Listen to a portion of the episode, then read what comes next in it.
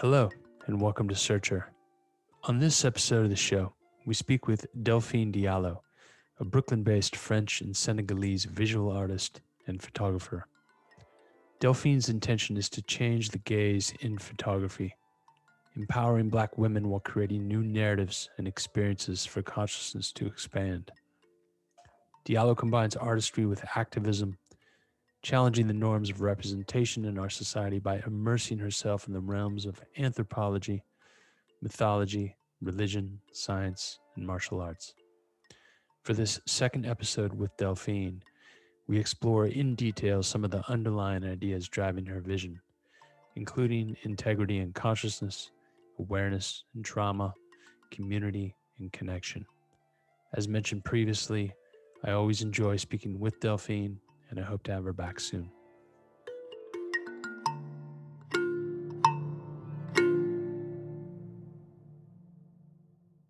The intention that everybody has a photographer needs to be for me outside of what industry wants from you, right? And it's a very hard question because people say, What do you mean? I'm just doing photography because I love to do it. And uh, I love to be a part of this industry who hire me for jobs but but outside of five, ten years, you know, and you're doing photography for a very long time, we have this question who's coming to all of us right now.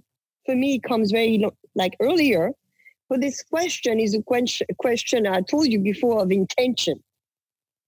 And the intention means you know that the photography world is a very new world for the world itself, right? It's been less than 100 years. It's very young so then indeed we must realize how much how much limitation we did create it within the form right mm-hmm.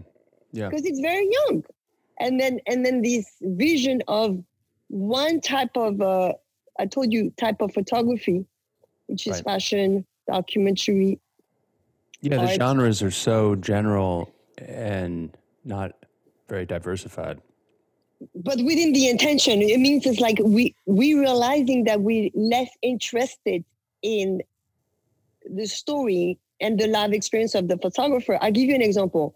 I know you, right?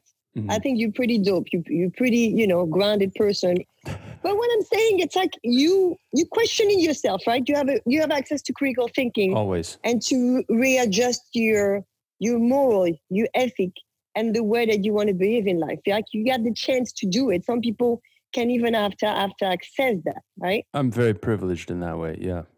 So let's say as a person, and I really like you, mm. and and I know that the world doesn't see you, and you don't want the world to see you because you're a photographer behind the scene, right? Makes sense to you? Makes yeah. sense. At the same time, I feel today we are lacking of people with integrity and ethic. Mm. And and what we're experiencing today is like, yes, someone can do a good job. He's professional. Everybody's professional, technicians, scientists. Like everybody has a skill. That's what society wants you to do. But somehow the value of a system and the value of our own nature, which is um, a compassion, empathy, integrity, moral ethics, this is something who's not being promoted. Mm. I related my photography on those ethics for the be- since the beginning, and I'm like, well, half the people will realize I'm not just shooting beautiful black girl because that's what they believe because this is what they perceive in the black body, the exotic experience. Mm. Once they're going to realize that the work through the years, it's not what they think it was, there is a door for me to give to them when they're going to get ready to listen what actually I experienced because they would not be able to see it. And that vision, it's only a vision of pure consciousness mm. and beauty within the limitation of a Western mind. And the Western mind belief is the best because he has the best psychologist, philosopher, and I can go on with technical professional, right? Mm-hmm. But somehow, with you, with the high intelligence of studying so many things in Yale, in Harvard University, in MIT, and I in UCLA University and stuff. There is definitely something who's lacking here. Right. So this is sort of along the lines of what you've spoken about before. The phrase and the idea is the decolonization of the mind. We have been programmed to go out there and take. You take more than you give. Right. And that's something that because you not be able to perceive it, you keep doing it because you you you you you're surrounding or doing it. So there is nothing wrong about it. Yeah. But then when you start to live in Africa, which you did, you realize the difference, right? Mm. They could not survive without the gift of the other one on everyday living. Makes sense? Mm-hmm. They have no other choice to support one of each other. Right. And that's how they can survive, even if like three or four cousins doesn't have work for 10 years. Mm. Yeah, they help it's each not, other. It's not it's not misery at one point because they know they have to live like this, right? It's not a hmm. misery for them. They're like, this is how it works right now because we have to survive and because we don't want to feel like we don't have to feel sad about it. It's like we are born into that reality. So we're going to make the best of it. And this is what happened in the Western world. It's a world who's been born in a material, in a material consuming consuming mm. level of like oh if i make more if i take more then i'm going to get even more for myself then i'm right. going to buy a big villa i'm going to buy i'm to buy a big car i'm going to have three or four kids um, and i'm going to try to be sustainable for the rest of my life with with $400000 expense a year it's it's an example. This extreme form of individualism where yes. we grew up with this idea that okay, we're going to have a family, we're going to have kids, we're going to make a certain amount of money so we can support our own family mm-hmm, just by mm-hmm. ourselves because of the job mm-hmm. that we like it's so individual. When I was in college, I had a Samoan roommate. We had this really really small room and we each slept on each side of the room and his cousin mm-hmm would constantly stay with us. And he had this big cousin, and he would sleep right in the middle of us. So if I got up in the middle of the night and had to go to the bathroom, I would have to, you know, walk around his legs and his arms, and he would be there for days and days. And I remember, you know, like I was really chill in college. I used to smoke a fair amount of cannabis, and I, I'll just be like, sure, sure, Kalama, if your cousin wants to stay, it's totally fine. You know, and after a while, I was just like so used to it where he was a part of our room. And I'm talking about a room that was probably like nine or 10 feet wide by wow, you know, the wow. same length. This is a view. we were squeezed and he was in the reserves. Kalama was in the, the reserves. So he was, everything he did was like super tight and organized. And he was very, he was Christian. And, you know, that changed over time after he, you know, he began opening up.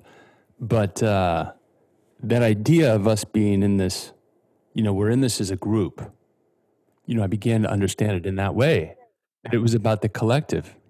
He, but a long time well, to stay. We were roommates for a year, and he probably altogether stayed for, I don't know, a couple few months. Like he would come and stay, and then leave, and then come and stay, and then leave, and come and stay. But it was. Uh, but you see yeah, the flow. You see the flow. There is a flow, right? There is a flow where where you know it's not. It's gonna be. It's not gonna be permanent, right? Right but there is a flow that the person created where you feel comfortable to be the host. So the host yeah. is like for, for women, we have the womb and we hosting. It's a it's our own nature. We like to host, right? Because mm. we like to give food, whatever. Like I'm like this. It's like I whatever I like to give, it's it's like I have my own skills to give. Like for now, I cook more, and I love to give good French Senegalese food to my friend, right? Mm-hmm the the the fact that the man becoming such a hunter mm. in the Western society, which I told you there's a lot of uh, frustration and pressure on you guys, and from the much. beginning, yeah, from the beginning. So it's like when I'm seeing a man and I know what he has to deal with when it comes to he's the one who needs to do the most of the money. He's the one who has to take the right decisions. Um, and by the way, he feeling needs to take the decision because if he doesn't take the decision, he feel like a like a pea, like a pussy, you know, like oh, I'm not mm. I'm not courageous enough. Mm. And the, when the man can't decide for himself because he's looking for himself, like right now we're experiencing an an amazing time in history where men and women need to redefine who they are together. Mm. Uh, that's that's the truth of a new relationship who's not being assigned by a society who want us to to be divided within a belief system, right? As a woman and men, it's like, no, I have the kids, you take care of the house. Do you know what I mean? Yeah. Doesn't mean that the man doesn't have to take care. A real man, for me, a man in general, has this um, has this uh, let's say physical power that, that the woman doesn't have the same. So they balance each other when the man like he's there like as a protector. For me, that's how I see the man. He must be the protector. For sure.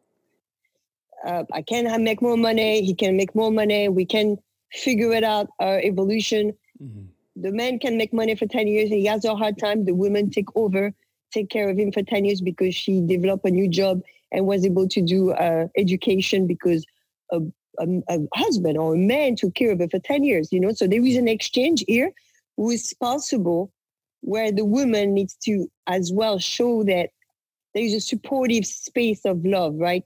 Mm. Especially mm. when it comes to money for me. Mm. Um, that's why I always like to be independent. And it's going to be really hard for me to live with the man because even if I love him, I like to have him his own space. You know what I mean? It's like if my boyfriend is next door, it's fantastic. You know I mean? no, it's great to have your okay. own space. Or like living in the same yeah, place, and so I got it. I got I got my room. Like you know, your place here when you want to sleep. Sometimes man cave. That's what you do, right? Love it. So the woman has a, a, a cave, the man has the cave, right. and they can and they can decide free into the sacred space that they create. Yeah. That yeah, like three times a week they're not gonna sleep together, and it's all good if you talk to your friends about this, they're just gonna go crazy about it. You know what I mean? What? Right, right, right. Like, right. yeah, why not? Take yeah. your freedom within the space of, of of consciousness and love within women and men. So that's why I put this topic in the place because mm. there is so much between the masculine and the feminine that will help us to change the way that the world of photography is being brought to us. Yeah, yeah, it's interesting how, um, well, not that long ago, a few thousand years ago, 13,000 years ago, whatever it was, when agriculture came around and we began splitting everything up, you know, and dividing everything. And, you know, we had borders, all of a sudden we had our land and we had our, you know, our animals and we had our men or, you know, our women in our house and everything became mm-hmm. very, very individual. And so at the same time, our minds also became that way where we needed to like you know achieve everything for ourselves and this became you know and things became more controlled and a certain whereas in the past but we we were for the most part living in tribes where we would if you had a child i would help you know even if i wasn't you know the father of your child i would yeah, help yeah, yeah, raise your kid you know especially in the tribes where you know, you'd have like multiple partners where you wouldn't even know. It happens a like lot in the Tuareg. It happens a lot in Tuareg. Yeah, yeah, it uh-huh. happens a lot in the Tuareg. They have yeah. a husband who's going travel, and the women have a lover, but right. the lover is taking care of the wife when the husband exactly. is not there, and then when the husband is coming back, the lover is leaving. Right. What I'm saying is, like our property, like let's say this body, mm-hmm. we need to change the relationship with the body and the ownership. So the ownership of anything, this is where right. it stopped us to understand a common um, relationship uh, and that's why we criticize Africa and they don't don't we do not understand why some tribe can live with two wife or two husbands because there is the mm. opposite as well. There is women who like in Africa who has two husbands. Yeah. But we, we don't we don't heard about those stories because they they they're not serving the narrative of the patriarchal society. So what we're experiencing for the, the last thousand, probably three thousand years, mm. it's the expansion of the patriarchal society mm-hmm. with the masculine energy taking over every single uh, part of our psyche And we're experiencing this year when it comes to, I'm not going to talk about the politician today, but I'm talking about this, this, uh, this patriarchal, you know, uh, politician era where all the politicians are men, they're in suits, they know what they're talking about, but they have no empathy and compassion. They like so they're toxic. lacking so much. They're lacking so much of humanity that that's that's supposed to be the people now who's questioning, who are questioning why we have at this level of power people with no empathy and compassion. What happened to us as a as a citizen hmm. to be able to be in that position to witness such an inhuman being di- dictating us mm-hmm. who we are as a human. And and this is this is this is a, this is for me a sickness of the mind. It's like you you convince yourself that that's okay which actually i wake up probably six months ago and after three months or four months of the pandemic i'm like that's not okay. Why? Because this narrative whatever they bring it's a very masculine patriarchal squeezing and tell you this is the only way we're going to deal with the issue. Mm. This prototype we're going to duplicate and we're going to make sure that's going to be the masculine and authority totalitarian way to deal with the issue. And as a woman, I feel very affected by it because there is no uh, place for healing mm. at all. So it's like, okay, so you, all right, so you scare everybody for a year, and then you know that virus is not going to go away. So you're going to make sure that what you say is going to be what people have to listen. So it's a, it's like a daddy who's taking over his power and doesn't let the citizen, um, which he doesn't actually respect the way that the people can think about life. And I think it's uh, it's detrimental for society to not believe in your citizen, to believe your citizen are weak and fragile and vulnerable, and all of them they have no understanding, no ethic. So you're the one who's going to tell them what to do. Mm. It's a very, a very painful, and we're experiencing in 2020 the most painful year for everyone. Mm do you understand what I mean? And black people yeah. more because plus the virus, they have to deal with with the past who's coming to them in a fucking face. Mm-hmm. Do you know what I mean? Let's get into that a little more. So what do you so expand on that a little bit for me? Yeah, like like like wow, man, like dude, like I have to wake up and just realize each time now that I'm going out, then I'm a black woman. I was not thinking this way before. So so this year it's like in me, like it's this kind of like places where people's like, be careful, make sure it's okay to go there, don't go out too late. And I'm like, it's like the anxiety is going on and on and on. And I'm glad I have I have to process change and and, and healing and spirituality and mm-hmm. and I understand vibration and frequency. But how can you change a society if the only thing that you give is your perception of fear and the the you truth of racism and discrimination, which has been there a very long time ago, and then is coming back to your face in different form. And as a citizen, we're not be able we're not able to see that there is a certain way to talk about things doesn't serve actually anyone.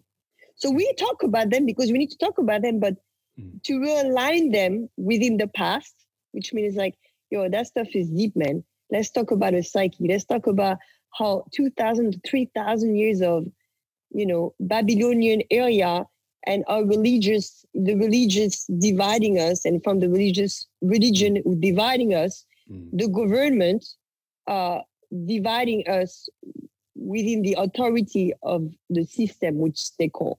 Do you know what I mean? And and and and in this place right now in 2020, while we are not actually able to think about another way of living together, a new system. Why not? It's utopic. Okay, so I have a new ideas, right? And you tell me that my idea is utopic and there's no possibility for it because this is not the way it is. Hmm. So I've come to a place where I just realized like the duplicate, the duplicates of a model who doesn't function, which is for me the patriarchal society, the Western world, the way that they took resources from Africa, South America, and the way that they took those resources are now we are experiencing the result. Wherever is the virus or the racism or all the form that we're receiving this year, we have a responsibility to see where is the where is the roots, right? Mm. So the root is deep. And this root is so deep that it's thousand years back. It's not only 400 years of slavery. It's mm. it's it's like this is this is why we are so much in pain, because our ancestors and the grandfather and da da da da da da then you need to deal with an authoritarian uh, system. People will admit, well, Delphine, this is less totalitarian and an authority than 50 years ago. Yeah, but things are repeating themselves. They're coming in cycle. Hmm.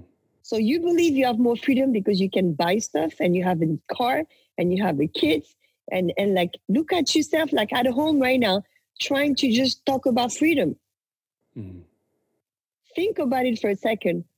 What happened?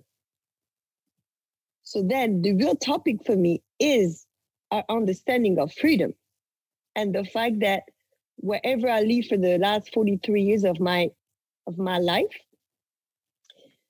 was a certain type of freedom, which we call democracy, right? Mm. And I had what I want from that freedom. But suddenly something in, in my brain this year completely shift and say, wait, but I can't I can't just keep feeling like I'm free right now because those people who are suffering around the world are are really not free. Mm. So if I'm like you in Congo, if you if you start to really kind of reflect and and and project consciousness within the realm of consciousness in body of other mm. uh, in Congo, in Africa, in Brazil, wherever we're experiencing at the fast speed this year, right? It's like they, there is a there is a conversation within you who's trying to talk to you, right? That's why it's hmm. for people. It's like this is a psychosis. No, it's not a psychosis. It's like you conscious come to the level of your, you know, subconscious that both together. They hmm. actually now here on at the same time, man.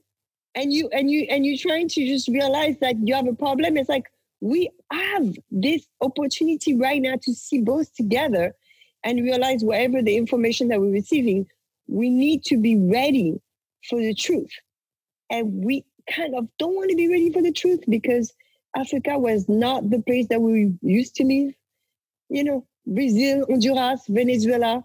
This is far place in another land. That doesn't work anymore. If the world is consciousness and if humanity is connected, then you reflecting the pain of others in you, within you, you have to admit it. It's like it's like the the dad. How do you mean like you have to admit it?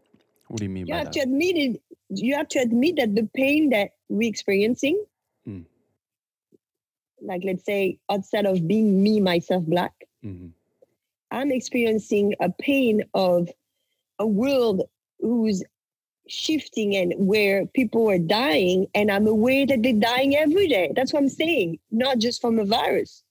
Like i received the news from ethiopia how many people like moved to sudan or they die in ethiopia. Like the news and the information that i'm receiving in a week is intense. Mm. so the world wants you to be aware of you not being divided anymore. Do not divide yourself. This is your issue as well. Oh no, you here and then they here. It's like see how much how long you're gonna you're gonna actually lie to yourself about the fact that we must do better. Mm-hmm. And must do better means like I have to be aware. That's painful. I'm going to leave again and I'm going to escape and I'm going to go into the mountains. There is two choices in your life. You want to go into the mountains and meditate in a Tibetan temple and give up on everything, 50% will say, I go and I, I give up.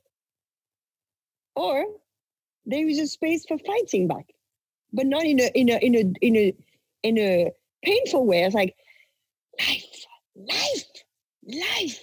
Okay, all right. The bodhisattva way, right? Where you know you you have the realization, but you're still going to live within the system. You have to live consciously. There is this uh, book, uh, amazing Indian book, uh, Bhagavad Gita book, very ah, famous book. Yeah. And I'm taking classes recently on every Sunday because uh, it's time for me to understand the, the, the depth of the book, um, which I have on the side for years. And I never wanted to open it because I, I could not understand even one page. And I had someone who finally guided me through the book. And in an hour, it appeared to me that it helps me like more than a week of like reading it. This book talk about the different level of ignorance Mm. And this is what actually Western world is experiencing completely, like uh, the the attachment, the the false ego, um, frustration, and anger instead of understanding. Mm. Mm-hmm. Right. Mm. Um, I have to check the other ones, but what I'm seeing, those ones are the ones that we have to deal with. I probably deal with three of them already. I probably have two that I have to to fix. But the layers of ignorance are not just one. So I can judge someone who say, "Oh, you can see, you're not conscious. Move. You you you not wake up, right?" So mm. conscious people sometimes are actually very rude. Hmm. You know, we, we have to work on a level of, of layers where my layers, let's say, I'm dealing with layers of ignorance for years, and I might be at the dimension, you know, I'm joking, like I'm on dimension 14 right now, and I deal with a lot of stuff that I clean, right? And Michael is on 16 or 13 or 12 or 10, whatever it is. Or five. But it's not, but it's not a ladder. It's mm. Michael, it's not yeah. a ladder. This is a Western mentality to think in a ladder. I'm thinking about dimension, right? It's like you I'm here, you're here, someone is there. It's it's it's like we all okay, we all in parallel. So Michael is is in parallel world of my world, and that's why we connect. So within the world of Michael and my world, there is access and a direct point to the same consciousness, which it's kind of amazing. Mm. Do you understand how beautiful consciousness is? Yeah. It's it's like yeah. through you through your different story, your different background, and you when and you raise, you connect with me, French Senegalese and friends. Then I moved to New York. We meet in New York. We travel the world. You move out to LA. I stay in New York. We met, bump into each other in France by, you know, there and there. Boom, we're keeping the connection. And then within that connection, we finally understand that we are conscious being together. Mm-hmm. It makes sense to you? Yeah, we're in this together. Yeah, completely. So we in this completely. together. That's what I mean. The form. Yeah. You know, beyond all the labels and beyond everything that we, you know, have been given and you know carried and all these things. It's beyond all of that. It, you, can you feel the beauty about, of it? There is a beauty of it. I feel it. I feel it. Like like this is fucking this is fucking love. And the love is friendship. Like the people that I connect through my last 10 years, I intentionally choose them. I, I might choose you. Do you know what I mean? Without you not noticing it. I was like, oh, this man has a great brain. Oh, why? Oh, he's conscious, working towards his consciousness and expansion. Great. Boom, signing up with his consciousness. Do, do you understand what I mean? No, we've had this conversation in the past too about just being closed and being open and being conscious and being unconscious and you know both in the process of making work but also in life and how the patriarchal system and just the you know the structure of everything feels so daunting sometimes uh, because it is. Really it is all the time because you have to make a certain amount of money to survive and you know we have this house and a baby and all these things that we need or do not need. But and as you said, you know, we we feel as as if we're free and we have a freedom. Sure, we have a certain amount of freedom inside the system, but the system itself is is not um, like it's not ideal because it's keeping all of us separate. How often are we coming together? You know, instead it's a system that is, you know, made for the separateness that we have cultivated, and that you know, a result of a system in which everyone has their own stuff, and uh, this, you know, the collective atmosphere and the sharing things, and you know, being and gathering, and um, you know, we need so much more of this, and uh, like I think the pandemic has just shown us that really, if anything, that the isolation is just uh, it's a killer. It's so, yeah. and only in isolation now can we see what it is, see the system for what it is. Like, what the yeah, hell yeah. have we designed? This place with yeah, like yeah, yeah, huge buildings, and we go and we work in these buildings, and we spend all our time going back and forth, and you know, we each have our house, and we have all our shit, and we have to spend so much energy and mm-hmm. time working, and so we can get all this shit. And where do we you know, a lot of us reach the end of our lives and we're still little kids and we haven't evolved and we haven't matured yeah, and we yeah. realized yeah. who we are because of this system. It's a killer. So there is this uh, there is this beautiful man. Uh, his name is uh, Malidoma uh, Some. He's uh, he's from Burkina and he decided to move to America to be able to help the um, African, the Afro American, to understand what their spiritual issue is, right? So he's the spiritual healer coming to America and explaining something that I will send it to you and you will love. And I think that's uh, not just for Black people, this is for everybody to understand. Mm. The, the initiation, the word initiation for so many is only related to religious belief.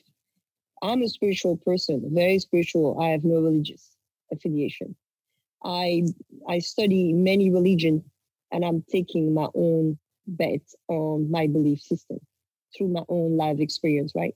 So this guy, quickly, this guy was explaining the issue with America is the fact that the kids have been raised and the, uh, the society has been raised, boys were were not able, and in, in most of the Western world, with no initiation of of being and becoming a man. And and the fact when you talk about initiation it can be you know a new societies create initiation where the man um, has to go through a process of ethic moral and and agreement with his own self about being into another space as a man right? It's not so it's not supposed to be from your pressure. This uh, initiation have non taking places in most of modern society so the initiation process is being pushed out of the youth. In Native American culture, initiation is still a process. They have to Vision go to quest. the mountains. Yes, right? Hmm. Which, and in Africa, so many different tribes and believe they will go through the initiation process, especially when the men will have to have a wife and a kid, etc. He has to follow certain kind of moral and ethic. And he will be condemned if he doesn't follow those rules. It doesn't mean that there is a pressure of society, but we make people, initiation makes people accountable for themselves and their behavior in society. What we're experiencing is we're experiencing the biggest time in history when nobody is accountable. so, it's like, so it's like, so then you look at people, it's like, I, I cheat on him, I just did that, I just want to do this, and then but to do that. It's like, it doesn't mean that I'm judging anyone, by the way. But who is accountable and see the numbers about to go down, man? And that's why initiation is such a process of accountability. Mm. And that's what we're experiencing with the politician. It's like, guys, stop to promote politician they need for me to be accountable. They're not accountable because they didn't prove me anything. And they need to prove you. They're supposed to serve you. So they're supposed to be accountable. They're not supposed to be your grandmother and your grandfather. They're not your family. They have to be accountable for the citizen. Yeah, they're supposed to be working for us. Yes, accountability. Accountability, exactly. Oh. Which is integrity, which is so. Speaking of accountability and yeah. integrity, we're all over the map, and I love this. But I want to talk more about because you've been so focused on this for many years about the giving and not the taking. How can we give more as image makers and takers? How can we mm-hmm, give mm-hmm. more? How have you learned this in your work and how do you implement this? But then you could also look at it, I guess. Sorry. Mm-hmm. Mm-hmm. When we're, if we love what we do and we feel passionate about what we do as mm-hmm. artists, as photographers, is that not also a giving? Oh, I love this question. Let me process it. So, um, yes, it's a form of giving, right? So, photographer, um, of course, the reason I say I'm not going to criticize the, I mean, I'm not going to say, hey, you or Marlene, my best friend, who's a photographer, has no access for giving um, to the subject, right? But like my question is you, Michael, and it's a personal question, which means we are talking about a space of giving where um, it's been invisible to everyone. And, and let me explain it. What is invisible? The invisible is I don't know about your intention. I don't know about what happened and your relationship with the subject when all that thing's coming and you photograph the picture. So the for me, the giving process is it's it's an accountability to yourself and your ethic and your moral, but it's not enough. It's not enough because I felt like if someone said, "No, but I did this and I did this and I did this," it's like, so why, when you're doing it, or why you coming back to New York, or why you you you have time for yourself on your own, you have a problem, right? Like there is something here. There is something here where you feel empty. There is something here where you feel you didn't do enough. There is so something. Mean- for mm-hmm. example, mm-hmm. if it's a photographer who lives in New York who goes yeah, yeah. and say photographs in whatever place, then they come back to New York and they feel empty. There is a, there is a, I mean, as as you know, as Marine tell me, there is a lot of uh, issue when you're a photojournalist because you're dealing with a lot of uh, trauma and a trauma of the people that you're experiencing who has who has who had really had experiences. I mm-hmm. agree on that. And those trauma let's say that like the trauma that the person has that you're photographing are actually reflecting within you without you noticing it because you're not spiritually aware. Right. And this trauma is being stay inside of you while you're keeping traveling the world and shooting other issues. Um, we i mean this is this is like a spell right? You going in the world photographing issues. So you're taking issues with you, bringing them to the world, and the world can see the issue because we need photographers to be able to reflect on a on a on a on a fair reality, and that's why we need photojournalists. But there is we we always been agree to do it this this way. And somehow the photographer, he's the one who's actually suffering as well. Mm. Yeah. And and I will say I again, I do not have the answer yet because I'm not in your shoes or the shoes of Malin, right? Even if I experience, and I did it a few times when the New York Times sent me uh, to uh, to San Francisco uh, or the Esquire, like few assignment, and I did. I had to, I had to witness uh, a subject who was in trauma. Mm. So I understand. And in that space, right, where I was not a professional photojournalist because I was just a portraitist, and I realized my limitation. And my limitation was I'm here for her. She's going to talk to me. And she just lost her husband in a drone. And we talk about this like in Palestine. And, and, and, and he was killed. And then three months after, people realized like the drone killed his husband in Pakistan. Mm. And six months after, I have to meet this woman, a photographer in in uh, Maryland. Mm. And I came to a house who was like dark. I came to a woman who was dark because she lost the love of her life. I I had to have enough strength within me, within my own experience, to be able to process that I need. To, I need as a being to to give the best of me to her. Do you understand what I mean? It's like she's 60, 65, and New York Times want, want me to photograph a, a portrait of her uh, with resilience. You know, like, you know, they, they, they're trying to brief me about how I have to photograph her. So I had a big issue with that. Hmm. It makes me aware of my limitation if the people in the, the office tell me how I'm supposed to photograph her, where they have no idea of a trauma and experience. And so they tell me like that's supposed to be how it's supposed to be set, and that's how you're supposed to shoot her. And I'm like, I came and I and I completely, you know, forget about what they told me, mm. because I wanted to be with her. I wanted to help her at least at this moment when she's going to tell me the story. So as a photographer, you being taking the job of a therapist, but you're not a therapist.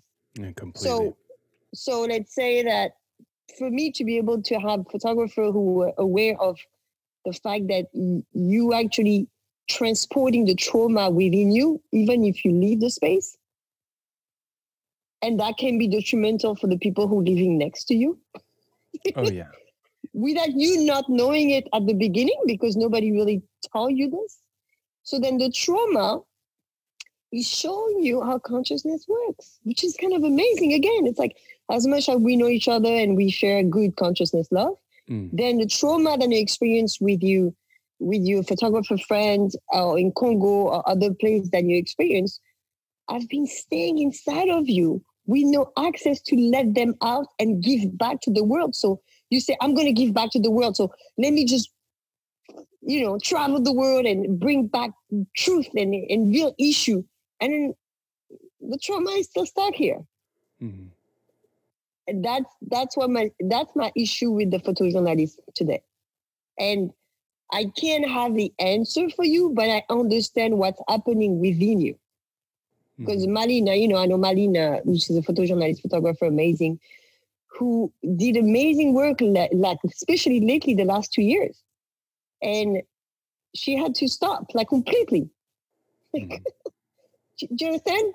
Oh yeah no i completely like, understand. It, i had to stop as well. deep yeah, yeah, it was going deep and deep in her like yeah. and she was like challenging herself and having bodyguard and da da da and you know shooting malala and going on this journey with that and like she did book at the un and did exhibition and i mean i mean that was the momentum right mm-hmm. and then why why are you stopping that's the real question of you of you of you function as a photojournalist for me where there is something that it's not sustainable. So then we need to sit on the table and talk about the vision. Why this vision is not sustainable and why there is no possibility or if, if, if there is any possibility for another type of vision form for the benefit of humanity. You see, on both sides. Yeah. Yeah. With another friend, I've been having this conversation too about just how you know, exactly as you say, we go out, we meet these people, we carry our own traumas, mm-hmm, mm-hmm. we learn about their traumas, we absorb that energy. And a lot of times, many of us, we come back and we don't really process it. We might go on a run or we might sit in a bar and have a drink with a friend or a colleague, but we're not really getting into the meat of what happened. Mm-hmm. And even when we try and consciously do that and speak with a, um, you know, therapist or um, actively try and work these things out. Sometimes they're so far deep, especially if you have years experience or you've been ex- you know exposed to extreme traumatic events. These things are stored in the body and yeah. they need to be worked out with real professionals. And uh, we just become like these drones in a way you know, mm-hmm. if we're mm-hmm. continuing to go back out there and photograph yeah. things, and especially, you know, in very sensitive, traumatic situations, um, if we're not conscious, besides just recording the world, we're we're not really helping the world if we're not consciously realized and aware of what we're doing and why we're out there. Yes. And, you know, if we can't be clear in these places as humans, then we can't be clear as photographers, which So is that- that clarity of vision, right? So they okay, so that's great. So let me just go now to the people who who are hiring you. The people who stay in the office, and let's talk about the mainstream media Yeah. who are actually asking for those images. Um, again, like you definitely uh, more aware of them because you on the spot, You're experiencing this reality in different places the people who at the who at the level of like to just tell you like, hey, I got this budget, just go, right? Mm. They they they have no awareness of vision. No awareness of vision for me. They following a guideline and they need exactly what they've been asking 20 years ago. And again, in a in a world of photography itself, it sounds pretentious, but I will say it. Let's create a new photography world. Yeah. And and and again, it's maybe an utopian imagination. I started with the photography of those women, and it never nobody saw those pictures before. The way that I'm inter- I'm interpreting women. So the fact that I am an example of a new interpretation can make you realize there is new way of interpretation within the vision and the vision quest uh, or, or any study of the of the of the vision and and the perception uh, or, or the shaman or Carlos Castaneda or, or Jan Kerouac or, or all those guys, they give you tools. But those tools are not being used because nobody in the photography industry break in. Do you understand what I mean? It's like people like the guru can talk, the yogi can talk to you, the the the the, the many wisdom people can talk to you, but they have no understanding of photography and vision Mhm. themselves. Do do you understand? So we have a lack of, of, of understanding of vision because the elders didn't experience the biggest change in society. Photography and content broadcasts at the speed of light. you know what I mean? So there is no there is no video where you're gonna find someone.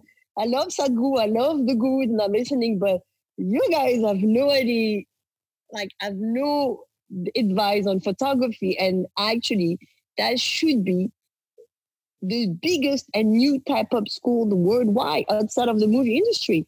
Mm. Like a school, not a theology, uh, theosophy or theology. How do you say that? Theosophy? Theosophy Yeah, school, right? philosophy. Sorry. No, theology. You know those those school of Theology, yeah, yeah. yeah. So so as as there is school of theology for for understanding a kind of universal like matter, then there's supposed to be a new school of of vision, and those new school of vision will finally make the visual maker, which it's a million of us today. This is a great idea. Yes, The School of Vision.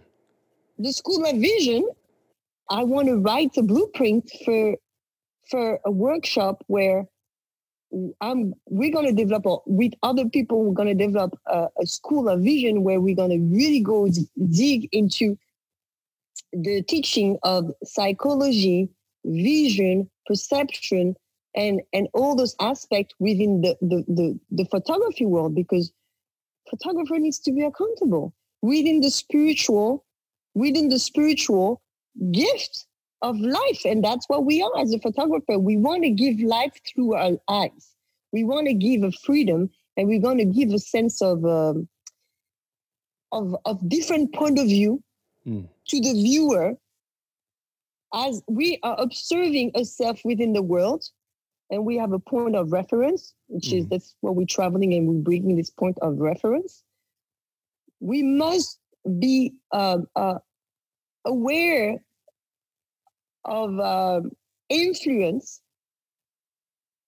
And once we're aware of the influence, trying to make the best of this vision for the world and not for the industry. And that's why I'm saying it's like the industry is a machine. The, the Hollywood are failing us big time. Mm. What we believe we grew up with them, and now we're watching those movies in Hollywood, like from far away. We can't even watch 10 minutes of them. Mm. So that's why it's actually a good news. Like if you watch any kind of box office movie after 10 minutes, like this is how human beings are so smart. Most of human beings can recognize in the form of the box, the Hollywood movie, they recognize, they know they know how the hand's gonna look like. They knew what kind of characters they're gonna develop. And they still watch it.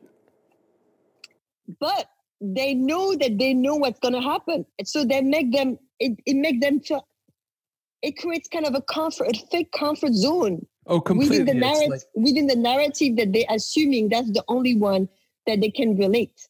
So there is a relationship of love, of comfort, but no space for them to expand and evolve as a conscious being. And that's why this narrative of Hollywood, when you see it today, it's like that's so detrimental you know, so detrimental. Like another aspect of the detrimental of the uh, Hollywood movie and the film was actually very detrimental for Black people is the trauma of every Black movie who came for the last four years, which I didn't say anything. I watched them. Some of them I could not watch them. I'm, I'm mentioning. And even if they're good, right? I don't criticize they're good. But Get Out, Us, uh, uh, moon, uh, what is it, Moonlight? Moonlight. Moonlight, um, um, 12 Years of Slavery, um, uh, Antebellum right now is horrible, uh, and Lovecraft, which every Black people love, are based on the trauma of the Black men oppressed by the white men. So you guys are keeping watching this. It keeps the, coming back around to victimization. We're victims. Wow. Et cetera, et cetera, wow. Et cetera, et cetera. Yeah, so, yeah. So what happened? It's like they did it on purpose. They put $20 million with Lionsgate on Antebellum movie, which is the last movie with Janelle Monáe. It's called Antebellum. Mm. And um, I watched it because one of my work was in the movie at the beginning. Nice. And they asked me last year, Lionsgate, it's like, hey, this movie is going to be revolutionary, futuristic. So they, they sent me the movie last year, and I'm like, okay, I put my work in it. My work is in it. 10 minutes of the movie are uh, in the future, like very successful black women. And in 50 minutes, I can't believe nobody's nobody criticized this movie.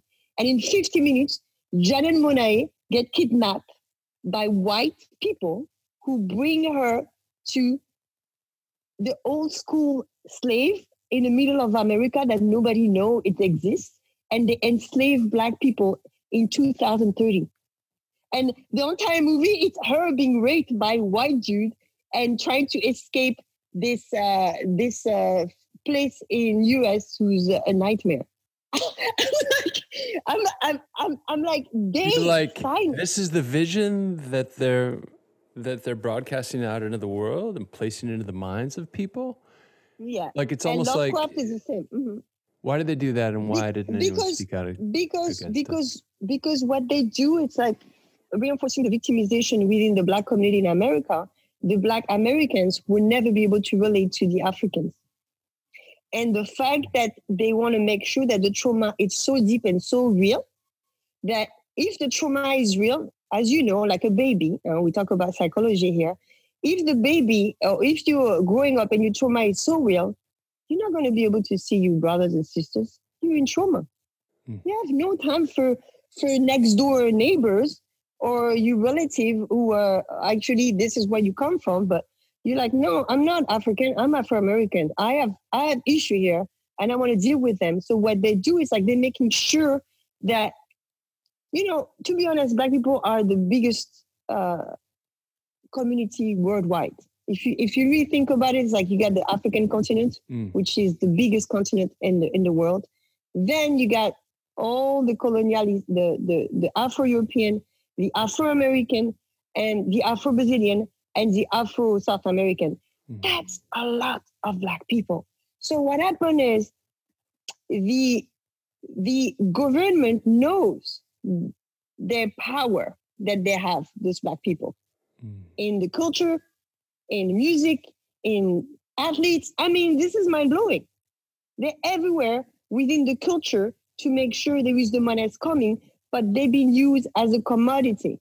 So the commodity is okay, but we need to keep them in trauma.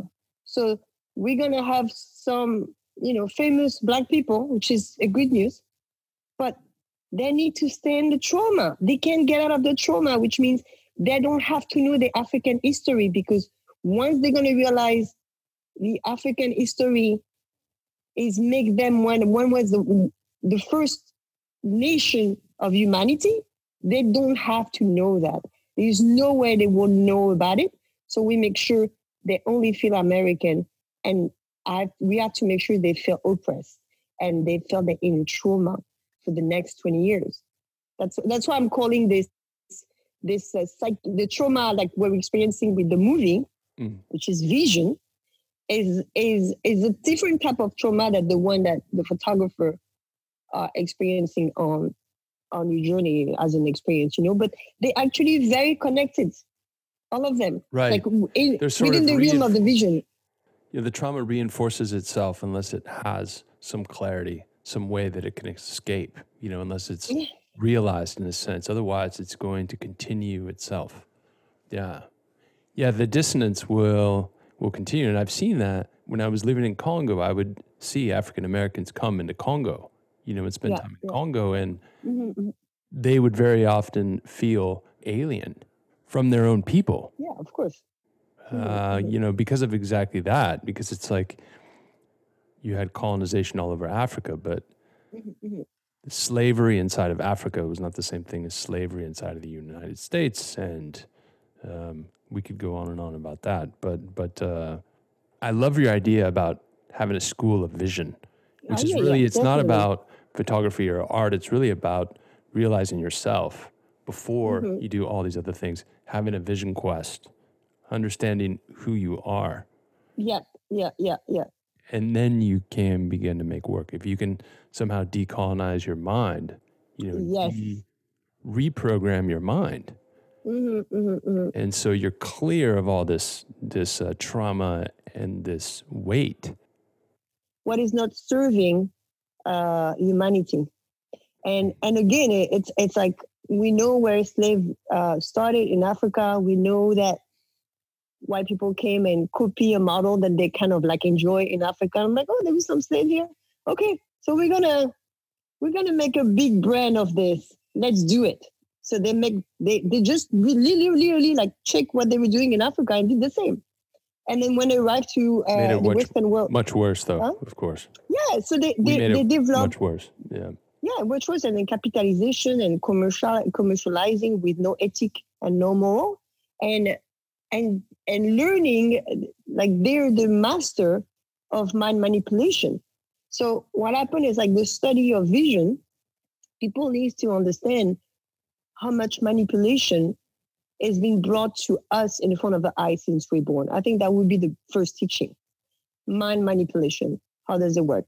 And how the thing that you can actually perceive are actually triggering you to to um to have a sense of reality that is actually uh, uh, the half of it or 40% of it and you have an issue with reality itself i mean i have to deal with that that was really hard yeah, because of the ego the yeah ego the reality so yeah, he wants to keep this reality. It's like it's like, it's like yeah. no, no, no. I'm I'm good here. I'm good here. Let me just let me just take my coffee. I'm a coffee shop.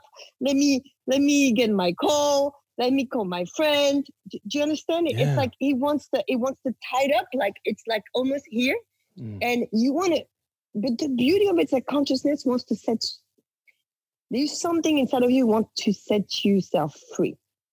Mm-hmm. And this is what they've been scared of a lot lately, for the last 10 years, with this coming of this iPhone, majorness connection of consciousness, mm. um, whatever they call it, evil or whatever, it's like, no, this is a real access for us to liberate ourselves from tyranny and, and, and bad globalization. If we have to be global and planet Earth is a spaceship, imagine a world with no discrimination and racism and where the resources resource would be shared honestly and with ethic. And that's not an utopia. Again, you see, like that's not an utopia. If I can process it and you can process it, then a million of people can actually achieve it. Mm-hmm. Yeah, that is the potential of it for sure. And this potential is in every one of us, man. Like this is how beautiful the drop of water. Like you believe you're nothing, but just please believe you're nothing. But this drop of water, this this voice that you have within you, who's talking to you and doesn't want to leave you alone, this voice prove again and will prove you again that you came in the right time for the right reason. Just keep it up. Do, you know what I mean? Yeah. It's it's it's like not it's out of pretentiousness. It's out of the ego why there is a voice inside Michael who's keeping you to reflect better, to have your podcast, to connect with people, to there's something in it mm. that is beautiful. You can't deny it. Give you as as much like the credit of this. It's like, all right, wow, I, I can't stop, man. I can't stop. It's like that's this is exactly how I want to raise or I want to teach, you know, people in the school of vision. It's like if you have the if you have the target of vision and if you have the gift of perception, then you have a responsibility. And if you take this this responsibility, then let's do it together. Do you, do you understand?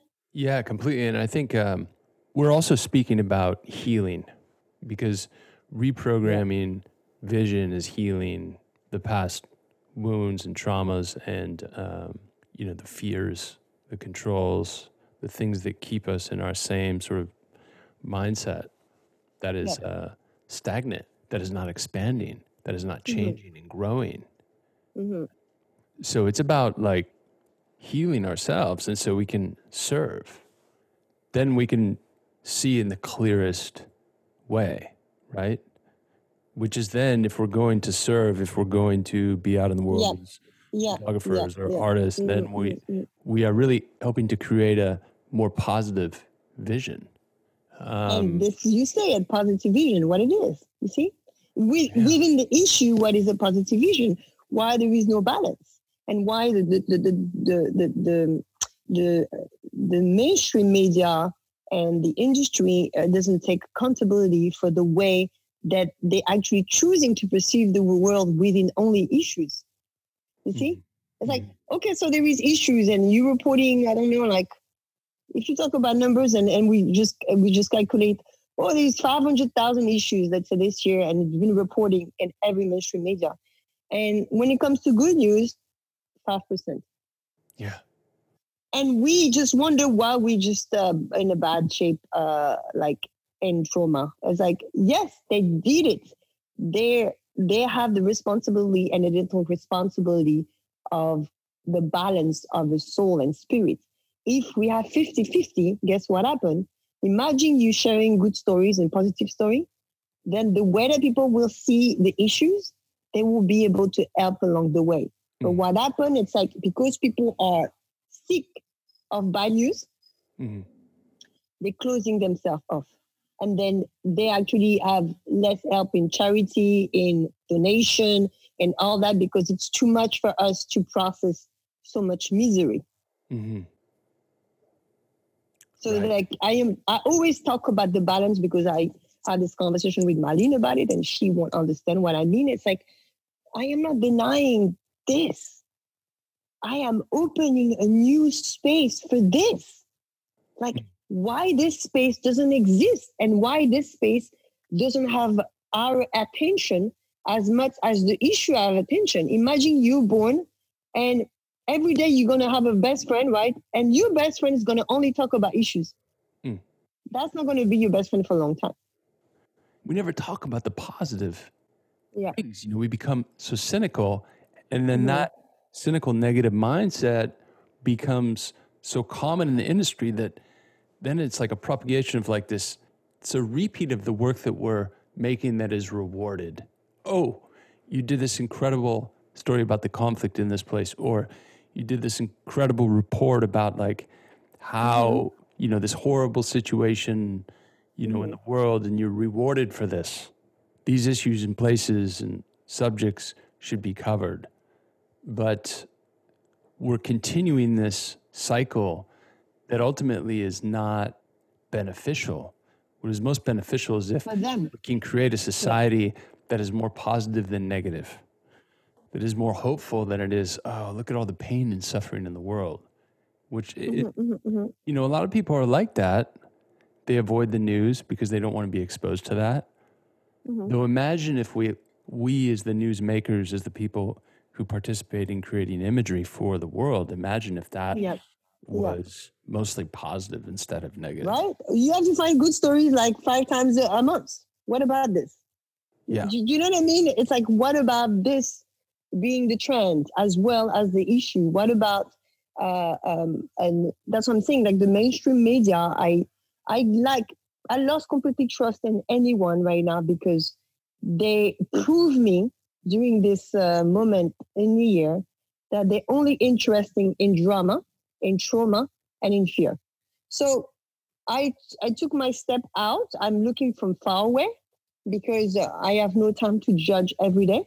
And I, yeah. I, again, it's a lot of energy. Like, you know, when you're friends or criticizing or, or complaining about something is it's, it's like you created it to yourself and they want you to be like this. So actually you, you, you, um, unconsciously, like un- you unconscious of seeing what has been happening to you. Seeing through it and seeing how we can create solutions and new visions. I mean, like I'm, I have, I, I work on on healing with women for ten years, mm. so I took my responsibility and I become accountable for other women, right? Mm-hmm. So I had to live with ten women in my space. I had to experience different women from different culture, and I had to accept wherever I was dealing with, right? But the beauty of this result, it's like, guess what? I know myself, right? because I had to deal with women and my issues, and and and we had some of the same issues, but then I had to reflect in a in a woman's life, not in a man's life for ten years, because I will be detrimental for a man if I don't know myself.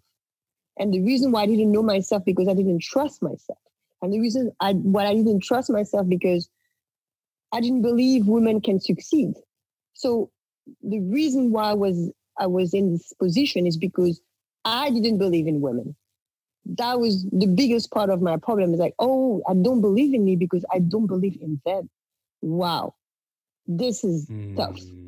Then I have to believe in them, which means I need to encounter a certain numbers of women in my life. I mean, as you see at my birthdays and stuff like this, like all those women, mm. I knew them and it's my friends for like 10 years, I follow up with my social uh, uh, healing experience with life. So I was very involved in a lot of friendship, which I'm still am, you know, mm-hmm. because it defines it defines my consciousness in a very clear way now. Do, do you understand? So the yeah. only way I could heal is to accept mm. the many form of womanhood and then the man needs to do the same on his own. Like, yeah, okay, men are more successful than women because this is the ladder. But there is one thing that men are actually in the same issue.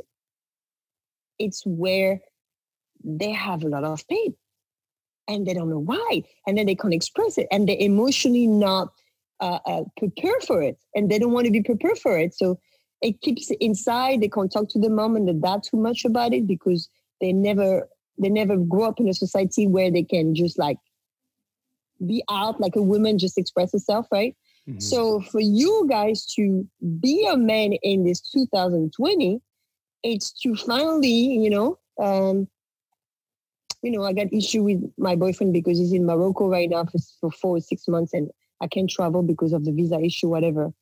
And i realized like sometimes what it does it just turn off.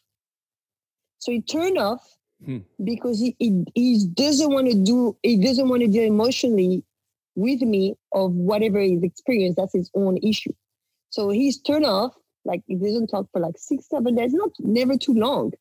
But i know what happened to him. And i'm like gosh it's a cycle like it's happened to him again it, it doesn't want me to be involved because he has some like tough time inside and then when he's connected again he's open and he wants to talk about it but It's always gonna take him 10 days to 20 days to come back, man. Mm-hmm. And I'm and I'm like, I can't be mad at him. Like most of men and I know actually are like this. Mm-hmm. Yeah. Like the, the space of like pain and, and and how you guys wants to express it or to keep for yourself, it's something that wow, this is so hard for me to understand as well. As a woman, you know, I'm not in that position to well, be a man and understanding what you're experiencing, guys, you know. Well, we're not, much of the time, we're not rewarded for being, for lack of a better word, weak, for being traumatized. We, we are rewarded for, for carrying it, for shouldering it and not, yeah. not bringing it you know, around our friends or not bringing it in the workplace. Like this is the way of a man. You know, a man mm-hmm. just kind of deals with it. Mm-hmm, and mm-hmm. the problem with that is that when you keep it inside, it creates these little disturbances, ripples mm-hmm, mm-hmm. that can become mm-hmm, waves, and um, that can become, you know, tsunamis. And so, with myself, it became a tsunami Mm-hmm. So at some point, wow. there was just mm-hmm. no, like, I released it. You know, I had PTSD and that shit was coming out. And as a mm-hmm. result of that, I was um, sort of cast out professionally in a way. And I was also, uh, you know, in my personal life, it was just looked at as a shame. You know, I was like shamed out of things, mm-hmm. which is mm-hmm. totally mm-hmm. wrong. Yeah. Like, as a society, we should be there for each other and we should, you know, as men and as women, we should be understanding. We should be sure. there to care for each other. Instead, yeah, we have a yeah, system yeah. that says this way is good for business, this way is not.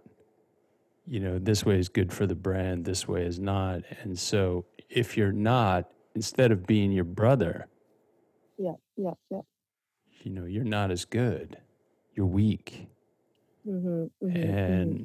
for men, that weakness is is something really to be afraid of. Nobody wants to be weak because you know when you're weak, you're not going to be embraced and you're not going to be praised and you're not going to get the job and you're not going to make money and you're not going to become that man that you want to, that strong man that you, you know, successful man that you want to become. One of the most incredible experiences I've had in my life mm-hmm was the simple experience of when I was in a lot of pain, mm-hmm. when I mm-hmm. was crying, when I was in my trauma, mm-hmm. when I was embraced by a handful of friends, men, mm-hmm. mm-hmm. who embraced me at the same time. It was one big hug, and mm-hmm. I was in the middle of it. I was so afraid in that moment because I was being hugged by a group of men mm-hmm. which is something that was just um, so healing. But I was so afraid initially. I was thinking, oh my God, I'm crying and I have a group of guys around me. Like it was so hard to be accepting exposed in that way. Yeah, exposed. yeah, yeah, yeah. I felt yeah, so exposed. Yeah. I felt so weak. Wow. I felt yeah, so much shame. And at the same mm-hmm. time, mm-hmm. there was such a power that I gained from that. Mm-hmm, mm-hmm, I think mm-hmm. that we we had this in our societies in our tribes, and we still do yeah. in some places yeah. in the world.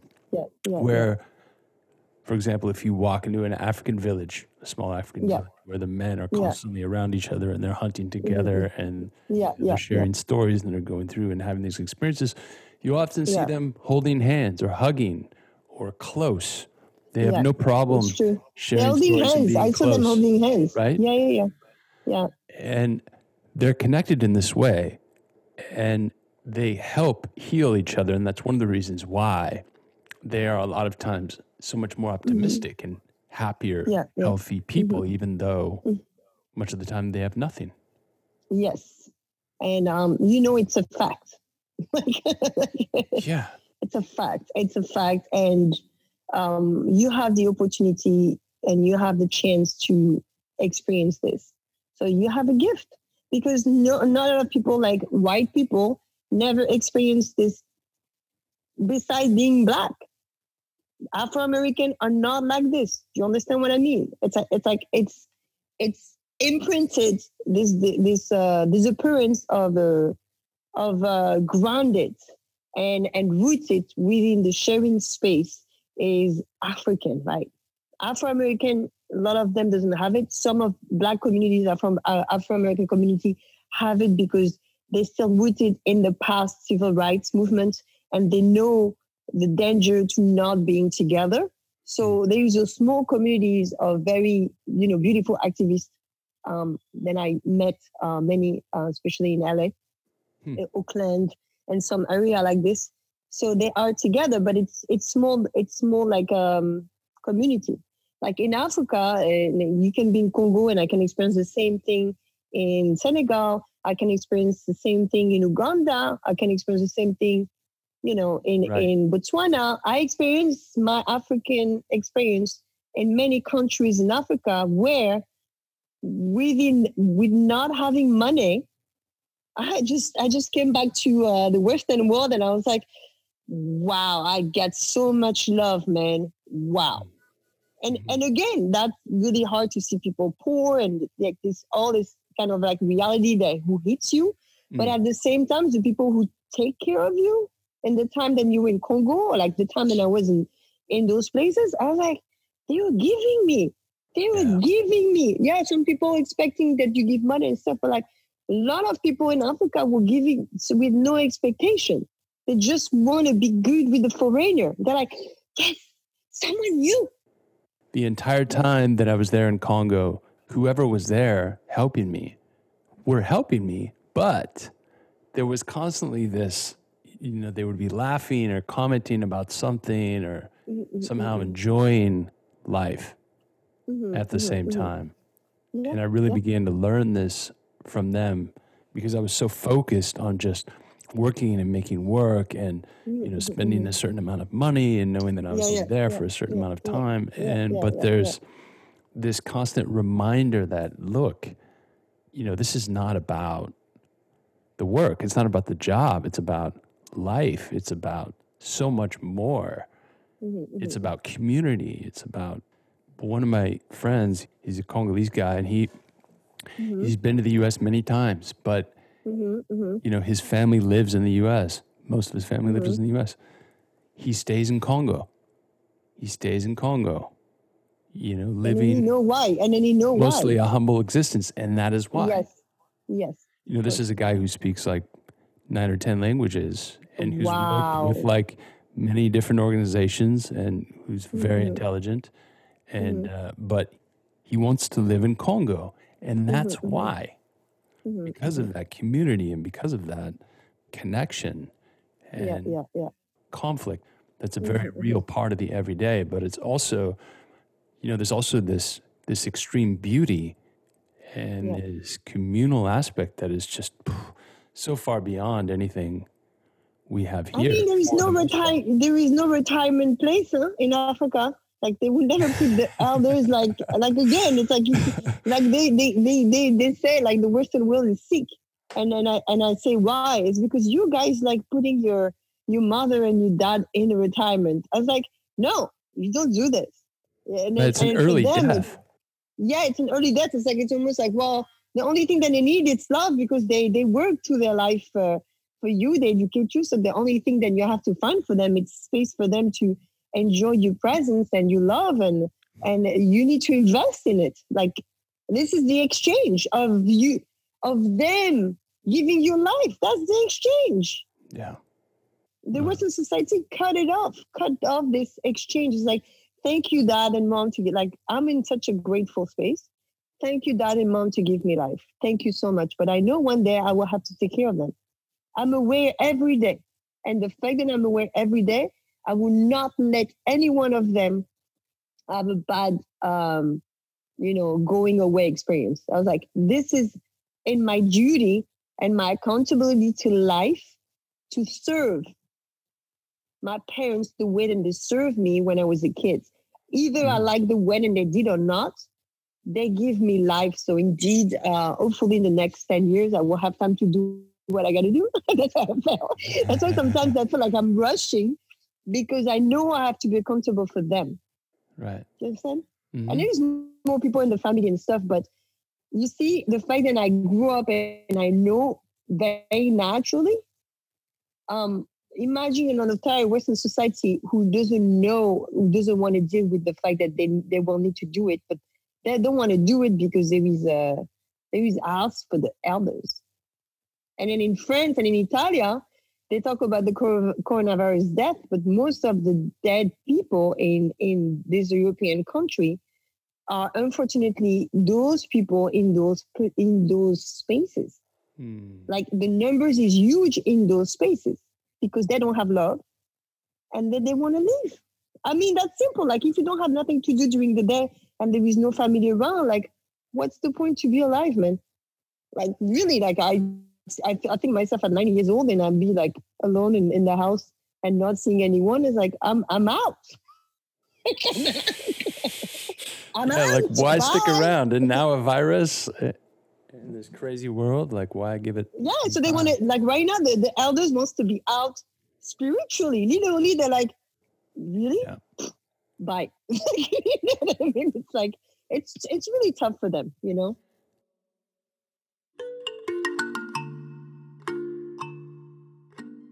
Thanks for listening to this episode of the show. To see more of Delphine's work, please follow her on Instagram at Delphine Diallo. Also, if you enjoyed the episode and feel inclined to leave my friend and audio pilot Paul and I a review in Apple Podcasts, thank you. Bye for now.